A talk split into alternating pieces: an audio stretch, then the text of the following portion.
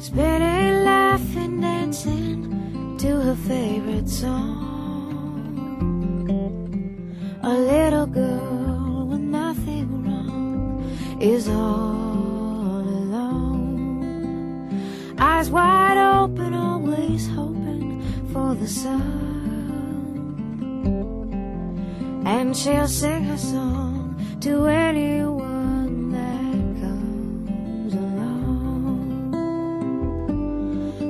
In autumn, just falling to the ground without a sound. Crooked little smile on her face tells a tale of grace. That's all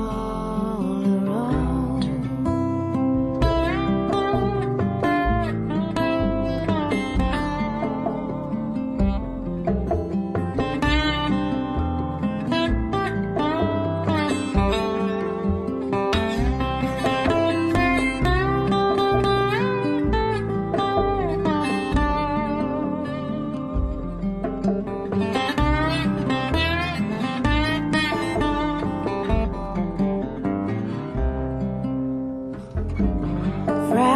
as a leaf in autumn, just falling to the ground without a sound. Spinning, laughing, dancing to her favorite song.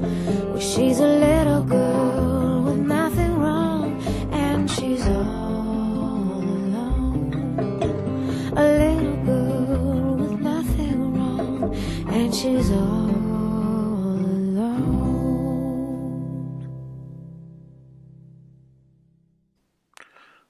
Buenas noches a todos, son las 8.06 de la noche del día de hoy, viernes 23 de julio del año 2021. Mi nombre es John Torres y este es el resumen de las noticias económicas del día. Quiero, como siempre, saludar a los que me escuchan en vivo en Radio Dato Economía, a los que escuchan el podcast en Spotify, en YouTube, en Apple Podcast, en todas las plataformas. Bueno, ahí la silla comienza a sonar, no me muevo. Listo, bueno, comenzamos escuchando. Hoy no hay música instrumental, como lo hago normalmente los últimos días. Hoy retomamos a una canción de hace, una canción creo que es del 2003 más o menos, 2004, que es eh, Seven Years de Nora Jones. Bueno, entonces vamos a comenzar con el resumen de noticias económicas del día. Hoy viernes, saben que los viernes trato que sea rapidito, finalizando semana.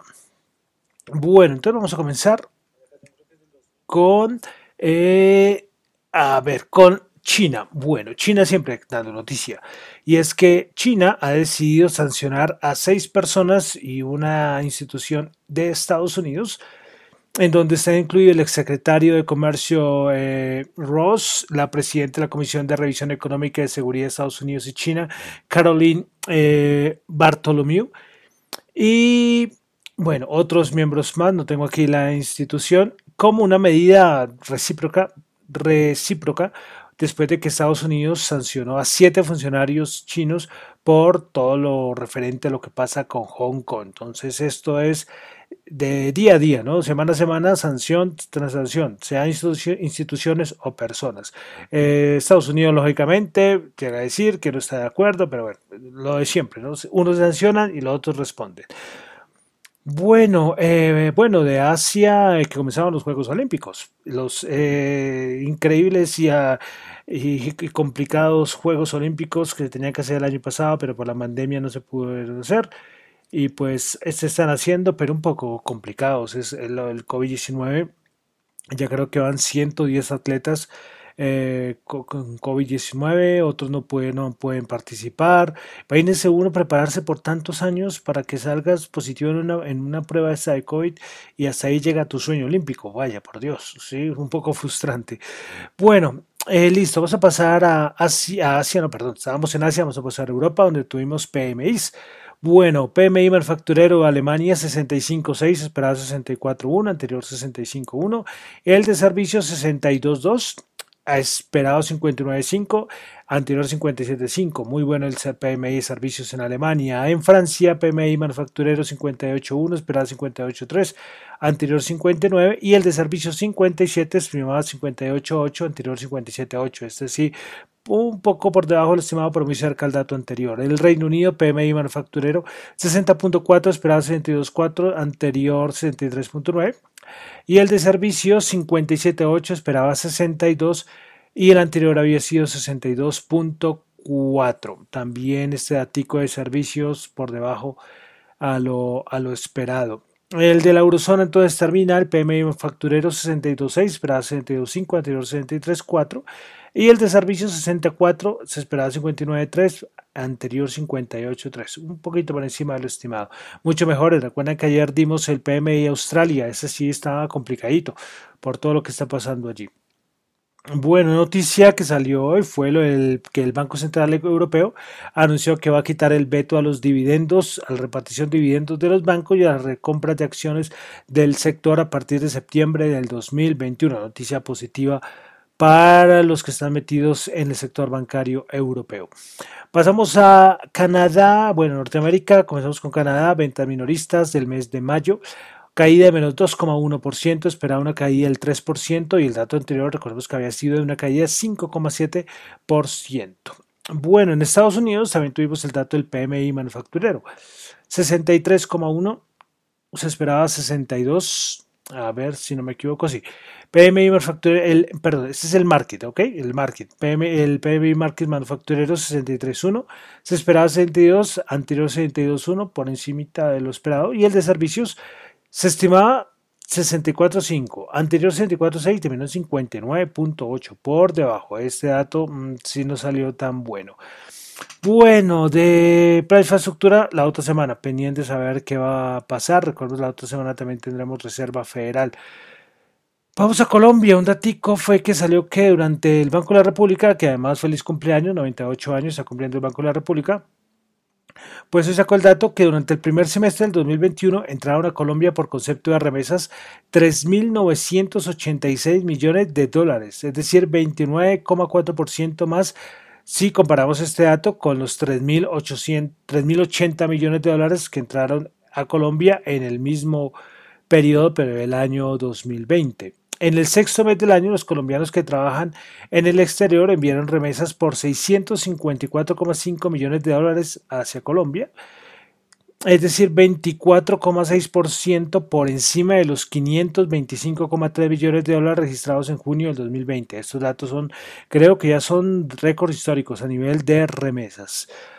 Bueno, eh, vamos a pasar ahora ya a los mercados. Solo una cosita. Hoy reportó American Express American Express eh, ingresos 10,24 billones.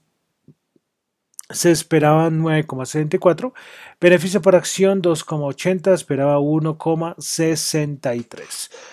Bueno, de mercados, imagínense hoy.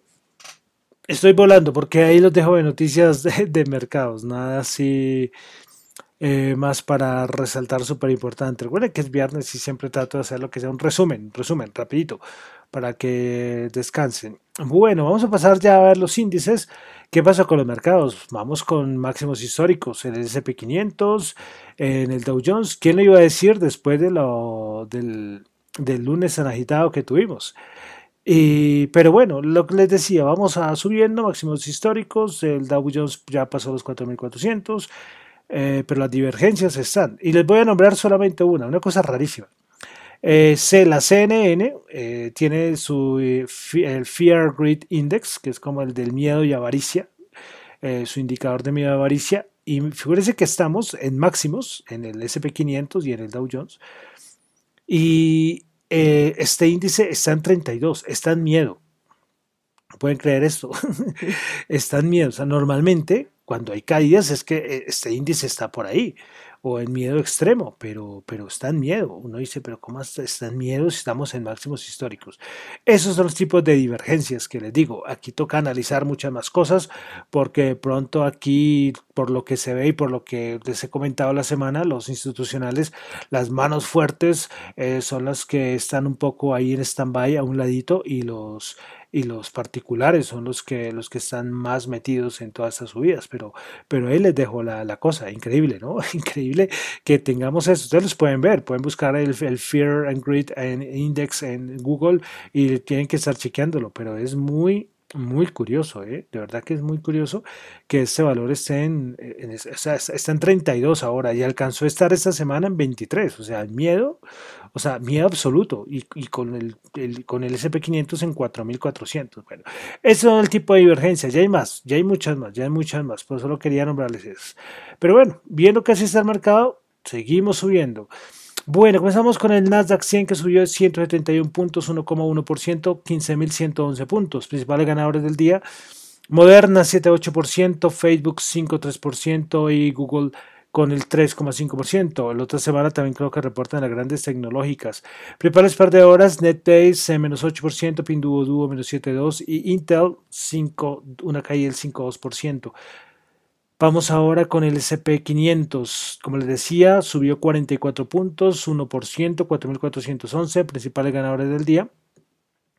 Tuvimos a Moderna 7.8%, Robert Half International menos, eh, perdón, 7.3, las que más suben, Facebook 5.3%, principales perdedoras Intel menos 5.2%, VeriSign menos 4.7% y Organon Anco menos 3.6%. El Dow Jones, que ya está por los 35.000 puntos, subió 268 puntos, 0,6%, 35.061 puntos. Primer ganador del día tuvimos en el Dow Jones a Visa 2%, Home Depot 1,8% y McDonald's 1,8%. Principales perdedoras, Intel menos 5,2%, Honeywell menos 1,4% y Dow menos 0,6%. Vamos a la Bolsa de de Colombia, el MSCI Colcap subió 2 punticos, 0,18%, 1.254 puntos. Principales ganadoras tuvimos a Bianca, 7,3%. Los que se meten a Bianca, uff, ellos sí les gusta el riesgo. ¿eh? Grupo Ordinaria, 2,5% y Semargos Preferencial, 2,3%. Principales perdedoras, Corfi Colombia Preferencial, menos 2%. Fabricato menos 2% y preferencial de vivienda menos 1,5%. Petróleo, vamos a los commodities, el petróleo, bueno, commodities solamente hablo de poquito, ¿no? Pero bueno, el petróleo 72.1, el WTI subió 0.3, Brent 74.2 subió 0.6, también recordemos, es que el mercado se recuperó, una recuperada violenta desde la caída del lunes. El oro 1801 bajó 4, eh, y el Bitcoin 33.505 subió 1.192. Vamos a ver rápidamente en cuánto está el Bitcoin en ese momento. 33.000 está en, a ver que no puedo ver por acá. 33.573. Bueno, como 70, 60 dólares, 108 dólares al precio que lo había visto. Eh, de criptomonedas, hoy sale un rumor que parece muy interesante y es que pronto Amazon estaría pensando, es un rumor, eh, cuidado, es un rumor, estaría pensando en aceptar criptomonedas. Es decir, ellos no sacarían su propia criptomoneda, sino de pronto como medio de pago podría aceptar criptomonedas. Ojo con esto, eh, una noticia eh, importantísima para el mercado cripto. Amazon es un monstruo, eh, Amazon es un monstruo. Bueno, y con esto ya terminamos, como siempre, para el final, el dólar, dólar en Colombia, la tasa representativa del mercado, 3.874, subió 7 pesos. Este sí no para de subir, ¿eh? curioso esto del dólar. Y eso que para los que siempre han pensado que la, la gran la gran relación entre el petróleo y el dólar. Esto se ha ido perdiendo desde hace ya, desde más del año pasado, se ha ido perdiendo esa relación. Terminamos con 3.874 pesos. Bueno, ahora sí, con esto termino el resumen de las noticias económicas del día de hoy, de la semana. Recuerden que estos son comentarios personales, no es para nada ninguna recomendación de inversión. Mi nombre es John Torres, me encuentran en Twitter, la cuenta arroba John Chu y la cuenta arroba Dato Economía. Muchas gracias.